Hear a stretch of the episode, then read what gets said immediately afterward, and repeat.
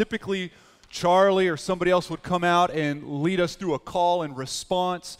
I want to do it today, but I want to do it through something that we've used for the last several years, maybe seven or eight years. And it is just an excerpt out of a sermon that was preached in 167 AD. This is the oldest extant Easter sermon found on record. So we've done this every year. It's a little bit of a tradition, and this is the only day that we do it. So what I'm going to do is I'm going to read to you for a little bit, and then in a moment, I'm going to invite you in to read with me, and we are together going to do this call to worship. This is called This is Jesus from Melito of Sardis. And he says, When the Lord had clothed himself with humanity and had suffered for the sake of the sufferer, and had been bound for the sake of the imprisoned, and had been judged for the sake of the condemned, and buried for the sake of the one who was buried, he rose up from the dead and cried aloud with this voice Who is he who contends with me? Let him stand in opposition to me. I set the condemned man free. I gave the dead man life. I raised up the one who had been entombed. Who is my opponent? I, he says, am the Christ. I am the one who destroyed death and triumphed over the enemy and trampled Hades underfoot and bound the strong one and carried off man to the heights of heaven. I, he says, am the Christ. Therefore come all families of men. You who have been befouled with sins and receive forgiveness for your sins. I am your forgiveness. I am the Passover of your salvation. I am the Lamb which was sacrificed for you. I am your ransom. I am your light. I am your Savior. I am your resurrection. I am your King. I am leading you up to the heights of heaven. I will show you the eternal Father. I will raise you up by my right hand. Now go ahead and read this with me. This is the one who made the heavens and the earth, who in the beginning created man, who was proclaimed through the law and prophets, who became human via the Virgin, who was hanged upon a tree, who was buried in the earth, who was resurrected from the dead, who ascended to the heights of heaven, who sits at the right hand of the Father who has authority to judge and to save everything, through whom the Father created everything from the beginning of the world to the end of the age. This is the Alpha and the Omega. This is the beginning and the end, an indescribable beginning and an incomprehensible end. This is the Christ. This is the King. This is Jesus. This is the general. This is the Lord. This is the one who rose up from the dead. This is the one who sits at the right hand of the Father. He reveals the Father and is revealed by the Father, to whom be the glory and power forever. Amen. And amen. Go ahead and grab a seat. And happy Resurrection Day. Can you believe that what we just read is 1855 years old? And it, and it sounds like it could have been written yesterday, right? Because the same consistent truth has been declared and redeclared by trillions of people in every language and tongue and nation. It's the most important truth in human history, what we just read. Let me say that again. That is the most important truth in human history, this truth of Easter. And just to give you a, a picture of what happened on this day that we're celebrating with such big fanfare, it says in Luke 24, and we're not going to be in this passage today, so just hang with me. It says, But on the first day of the week, at early dawn, they went to the tomb, taking the spices that they had prepared, and they found the stone rolled away from the tomb. But when they went in, they did not find the body of the Lord Jesus. While they were perplexed about this, behold, two men stood by them in dazzling apparel. And as they were frightened and bowed their faces to the ground, the men said to them, Why do you seek the living among the dead? He is not here, but has risen. Listen, the, the tomb had one job. That's it, just to hold a broken body. But it was mocked by God as Jesus rose from the dead, only to pivot around and put death itself in the grave. And from that point forward, death would be denied any victory and would lose its sting for all of God's people.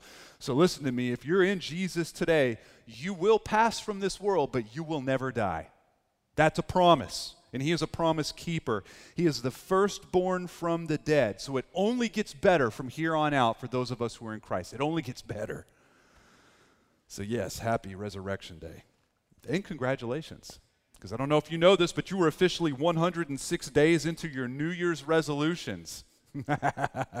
I know I'm supposed to talk about that in 258 days. I'm way early, and if you if you go to Legacy, you know that's my favorite day of the whole calendar year is New Year's, and you can't believe I'm even talking about it right now. But I just wanted you to know that you are already 28% done with your New Year's resolutions. Do you hate me for saying that? Listen, you got plenty of time to get those things going. In fact, you have 258 days starting tomorrow. You don't even have to start today. You can start tomorrow. You got plenty of time. We had so much change in mind for this year, didn't we? So much hope to change. We really meant it this year. I did. And even though we like to say anyone can change, we typically don't mean ourselves when we say that. We typically have somebody else in mind. That person can change, that person can change but we are less than semi convinced that we can change. And I'm talking about change in the important ways. Because we've tried to change before, haven't we? Tried really hard. And we couldn't get the needle to move very far. So what do we do? We try again, don't we? And then we come back from a fresh angle, fresh advice, and we try to change again, and we still can't change. And then we try again and again and again. And I'm not talking about the eating less carbs type of change. Change, capital C. I'm talking about change that matters the makeover of the soul that we hope for when we want to lose an addiction, or maybe put down some disappointing pattern, maybe change the way we feel, change the way we see, change the way we think. That change just feels impossible. I mean, it feels impossible, doesn't it? Ridiculously impossible. In neuroscience, they call this change immunity. That's what psychology calls it change immunity. It's an inability to change, not because we're opposed to change at all. It's because we have some underlying, what they call competing commitment. A competing commitment where you have a commitment to something that is fighting against you in your attempt to change. So imagine a toddler with two hands and three toys, just competing commitments swirling around, wanting to do something different, but they can't help but to keep doing what they're doing. You see people like this when they have an addiction, like a very deep addiction. What, what I usually say, something that they pick up and they just can't put down, right? They cry out for change. They really want change. You can see it in their eyes. You believe it. It's real. And yet they are ultimately committed to something deeper. There is a competing commitment to whatever it is the addiction is giving them as far as a feeling. And eventually, the question of why can't I change turns into a resolute statement of, I can never change. And again, neuroscience speaks in on that, and they call that a sense of learned helplessness. Learned helplessness. It's whenever we see ourselves as unchangeable, unable to do it. We can't do it. We have no control over our life, so we just stop trying. Even though we have answers in front of us, we have opportunities, we have people that want to help, open doors, we just stop trying. What's the use? Is the voice of a learned helpless person. What's the use? Why do I even keep trying? I can't change. I think so many people, and you know this to be true, so many people live with this learned helplessness. What's the use? Maybe that's you. Maybe that's you, or if you're watching online, maybe that's you. Maybe you've learned how to change in small degrees, change lowercase c, but where it matters, where it matters, it feels impossible. This is ultimately an Easter issue, by the way.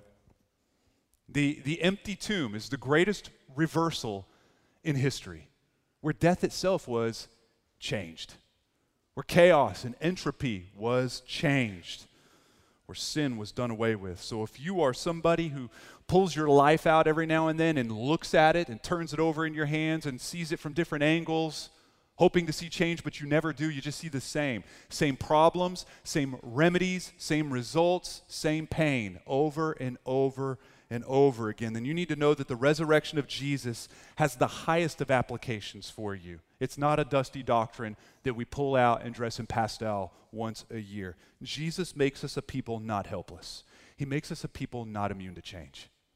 That's the beauty of the resurrection. The same Spirit of God that raised Jesus from the dead, the same Spirit of God that worked really hard on that day, is still working very hard in the lives of His people because we're an Easter people. We're an Easter people. a people of the empty tomb. And when we do change, it displays the glory of God. When we change, it declares that God wins, that He is good, that He is thoughtful. It shows and reveals His majesty. Now, if you don't go to Legacy or you bounce in occasionally, we have been going for the last 14 weeks, we've been going through the book of Acts, right? And I know it's Easter Sunday, and we're going to do Acts today.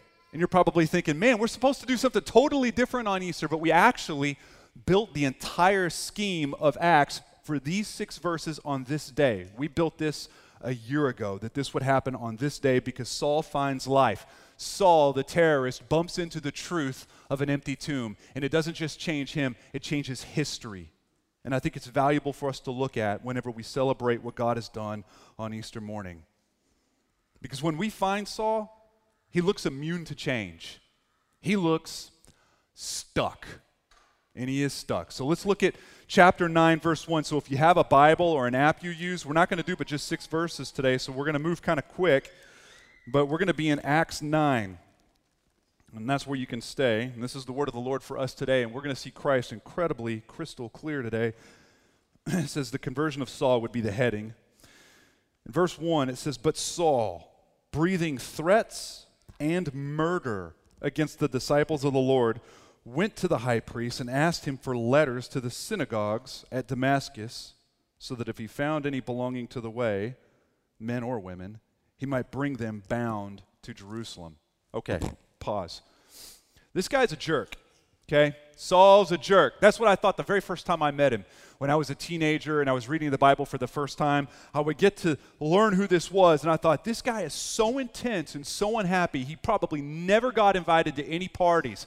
This is the guy that would show up to a party and would start ranting or go on a diatribe, and everybody just wished he'd shut up and was wondering who invited him because he's so overly intense. And when I first met Saul in the Bible, I didn't actually put two and two together to realize that this is the same guy that wrote 13 books in the New Testament. Y'all are thinking, you didn't know that? You probably didn't either. Someone had to tell you too. But if you didn't know this, Saul is Paul. They're the same guy, right? It's amazing. I was so confused because there is so much difference between the before and after that it seems like two totally different guys. It couldn't be any further apart. In one moment, we have a terrorist, and then the very next, we have an evangelist. How on earth did that happen? How on earth did that happen? And, and, listen, we all love a good before and after picture, right? We just do. It's ubiquitous in marketing because marketers know that, right? Or videos, right? We love a before and after. I was in the kitchen the other day with Paula and my youngest, and we were watching a video on how some guy, much smarter than me, figured out a way with a lathe to turn a pine cone, a pine cone, into coffee spoons, right? So when I saw the heading, I thought, no, I'm not buying it. I watched, I watched him do it, and I enjoyed it with 27 million other people. Ran upstairs and showed it to my wife. You're not going to believe this. He's holding a pine cone. Those are about to be coffee spoons. Don't believe me? Watch this, right? And we watched it, but we all love that. K- kitchen makeovers, how to get shredded abs. The before and the after draws us in. And this is why marketers use it. Because when you see the before, you have a sense of connection and attachment. That, well, that, that, that guy kind of looks like me. That's what my bathroom looks like. I, I also don't know how to change the oil. I can't cook spaghetti, right? I don't know how to do those things, right? And then the after comes, and you sense this tangible change, and it feels like it's within reach, right? If that person can run a marathon, maybe I can run a marathon, right? That's what we do. We love before after pictures, but this is what we know. Without a before, the after just doesn't cut it, does it? It's out of context. And so Saul's before is terrifying, but it puts the after in context. In fact, we saw a couple weeks ago in chapter 8, verse 3, and just stay where you're at. I'm going to read it. It says this But Saul was ravaging the church and entering house after house and dragging off men and women and committing them to prison. Ravaging. He was ravaging. By the way, that word shows up in the Old Testament. The original language engenders a wild, ravenous animal. That's what we're supposed to picture in our mind a destructive beast who is breathing murder and threats. We just read in, in chapter 9. Breathing murder and threats. Interesting term there. when we first moved here, I was trying to get some work done in a coffee shop, and I, I across the coffee shop there was a couple young moms that were having a conversation or attempting to have a conversation because their toddlers were going to make it very hard on them to do that, right? And it was just just distracting enough for me to pick up the context of what was going on. And I watched it out of the corner of my eye. I could not believe what I saw. One of the moms reached into her purse and pulled something out to occupy her son, and it was a harmonica. A harmonica. So many questions. Why does she have a harmonica? She's not like a, like a blues traveler or something, but she's got a harmonica. And she thought, in a public place, this is perfect for my son. The kid pulls it out and inserts it in his mouth to where his lips go all the way around it and he doesn't have to use his hands, right? Pretty innovative kid. So he's marching around this coffee shop, breathing through the harmonica.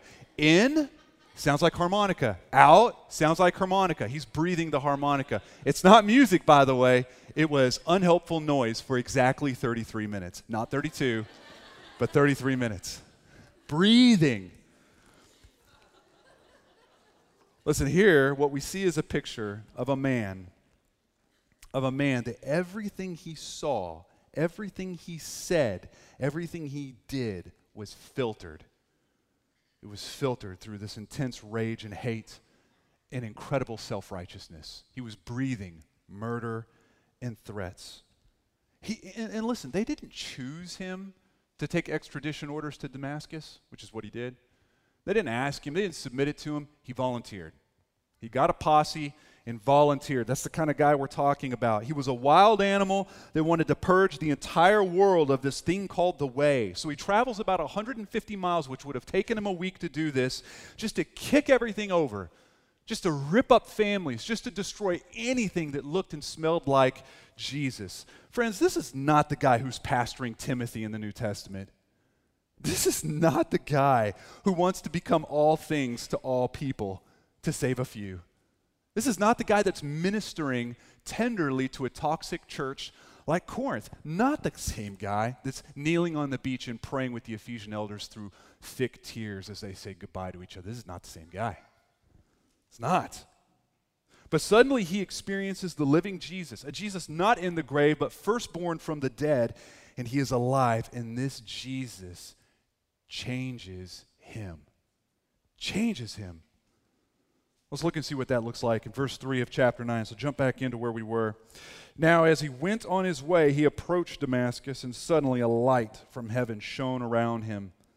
And falling to the ground, he heard a voice saying to him, Saul, Saul, why are you persecuting me? And he said, Who are you, Lord? And he said, I am Jesus, whom you are persecuting. But rise and enter the city, that you will be told what you are to do. Okay, let's pause there for a moment. This might be the second most important moment in all of church history, second only to the bloody cross and the empty tomb. This is it right here. History hinges here. And the same Holy Spirit that raised Jesus from the dead turns this wolf not into a sheep, but into a shepherd because that is the power of what God's Spirit can do in broken people. In fact, we see in Romans 8 the same Paul, not Saul anymore, but Paul writes to a different people, and he says, If the Spirit of him who raised Jesus from the dead dwells in you, he who raised Christ Jesus from the dead will also give life to your mortal bodies through the Spirit who dwells in you. Effectively, God takes our before and turns it into an after. And Paul, no longer Saul, loved to talk about this. In fact, you'll find just in Acts alone, just in the book of Acts, he will look for opportunities here or there to give his story, to tell the story of, of what God has done. And there's one in chapter 26. Again, stay where you're at right there. You don't have to turn there. This, this will be up on the screen for you. In verse 14, he actually puts some flesh behind the story of him getting knocked down and being blinded by light. And it says this And when he had fallen to the ground, I heard a voice saying to me in the Hebrew language, Saul, Saul, why are you persecuting me? It is hard for you to kick against the goads. And I said, Who are you, Lord? And he said, I am Jesus, whom you are persecuting. But rise and stand upon your feet, for I have appeared to you for this purpose, to appoint you as a servant and witness to the things in which you have seen me and to those in which I will appear to you. Okay, so we've got this moment where ironically his eyes were blinded, but finally his dark heart could see. It swaps.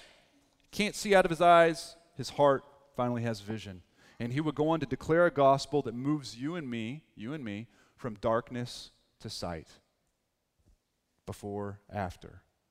Dark to light. Blind to sight. He goes on to tell the church of Corinth in his second letter to them in their case, the God of this world has blinded the minds of unbelievers to keep them from seeing the light of the gospel of the glory of Christ, who is the image of God.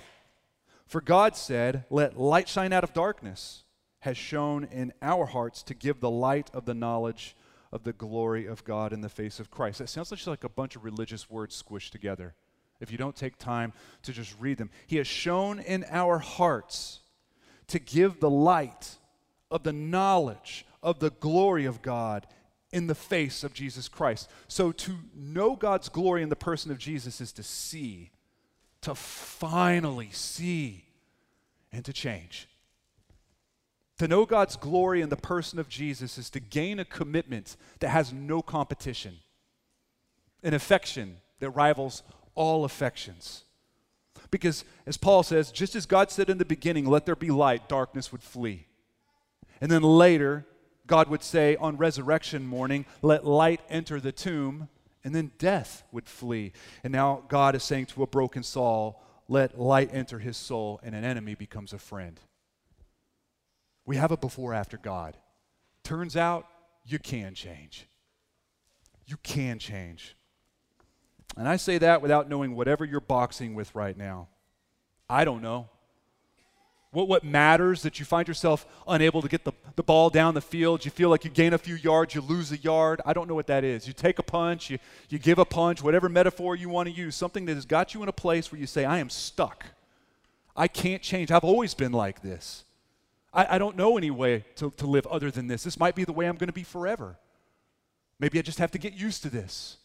Maybe I have to accommodate and just adapt to this way of life because I can't change. I don't know what that is for you. You do, though. You know what that is. But you can change powerfully. And not just because you have it in you, you can change because you have the Holy Spirit in you. You can change not because you're impressive, but because you have an impressive spirit at work in you. You're not helpless. You're not immune to change. Not for one second. The same Spirit of God that enlivened Jesus, making him the firstborn of all death, is alive in his people. Same spirit.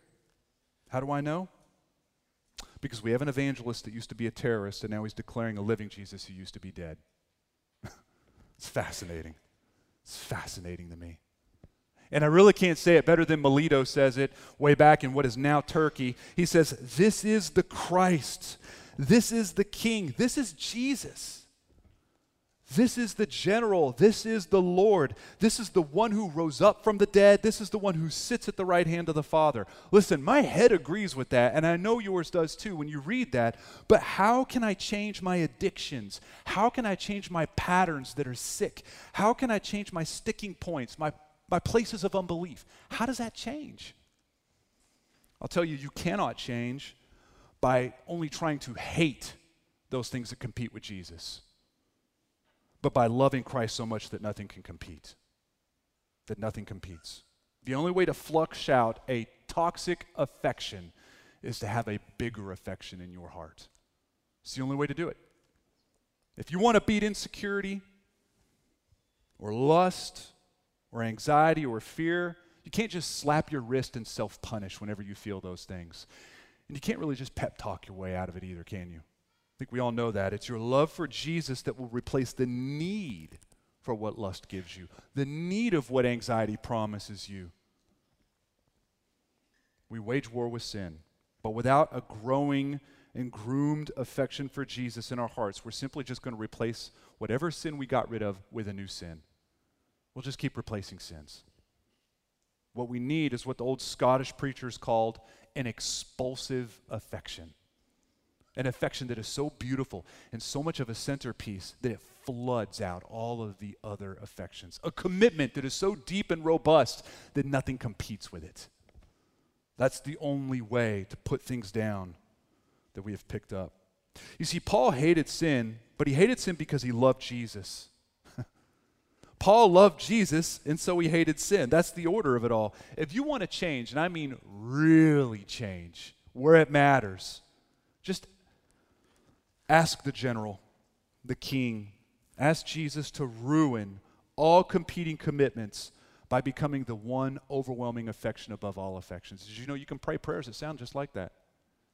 Jesus, I just don't love you very much. I feel dry. I want to love you so much that it puts all of my other loves in order. I want to have such a deep affection for you that it rivals all affections. Do whatever it takes, Lord. Ruin me for anything besides you. You know, you can do that today, this day. You can ask God to amaze you and fascinate you. You can beg Him to reorder all commitments, to reorder all affections, to change you. You can do that today, this day. You can turn from a life of learned helplessness. It's just resolve to walk the face of this earth saying, What's the use? Which, by the way, just calls the empty tomb a liar. What's the use? It's to say that God's Spirit has no power. That, friend, requires repentance, it requires a turning. Listen, friend, even if you feel dry today, trust that your after and your before are not the same. Not because of how you feel or how you've been able to behave lately but because of the life, death, and life of Jesus Christ. You are not the same person anymore. You're not the same person anymore, any more than Jesus is a dead body. Think about that. Just as much as Jesus is alive, you are different. Just as much as he stands by the victorious Father, you can change. You are different. That's how certain it is. That's how certain it is.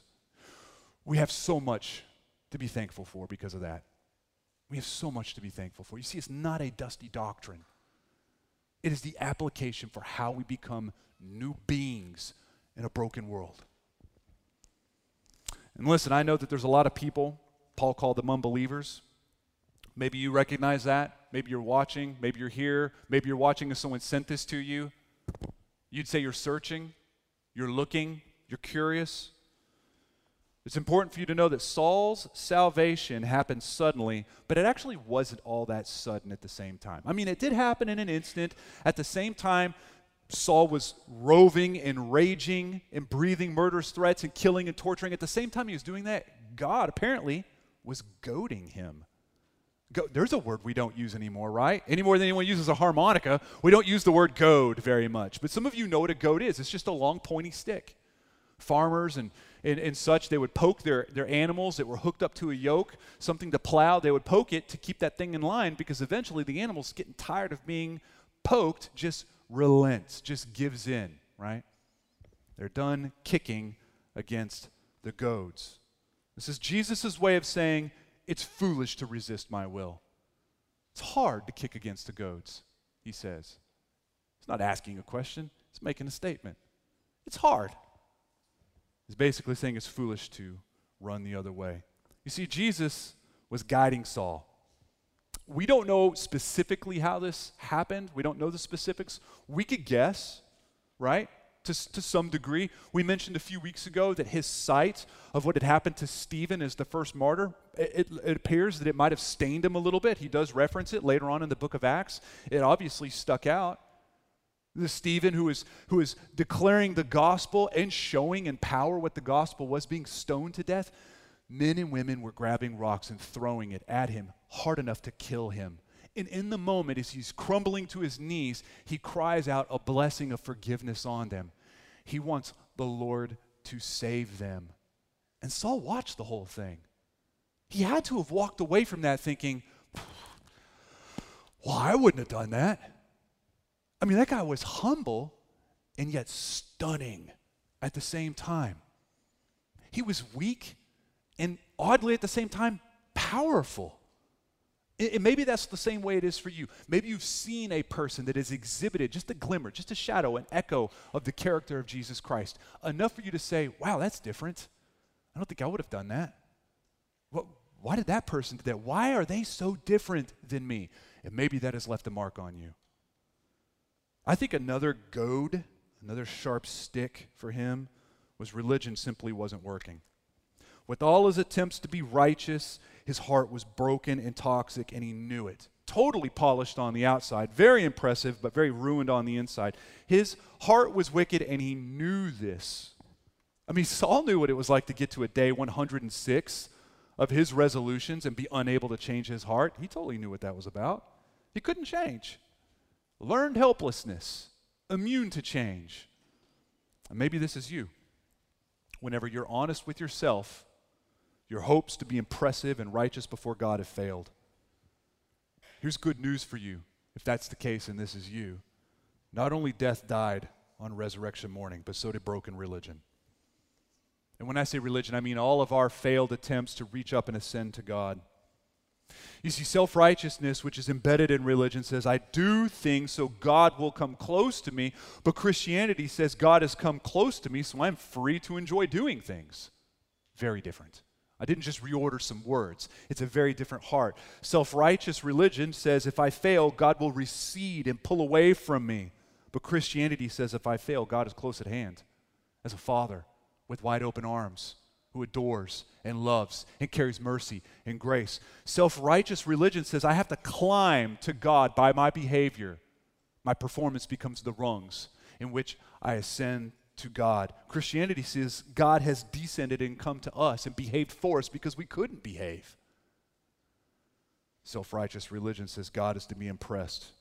Christianity says Jesus is impressive and he comes to be enjoyed. To be enjoyed. Maybe this is you, stained by doubtful religion, trying so hard to be clean, trying so hard to be likable in God's eyes, kicking against the will of God, kicking against the goads. But if that's you, just how did you get to this moment if it wasn't for God goading you?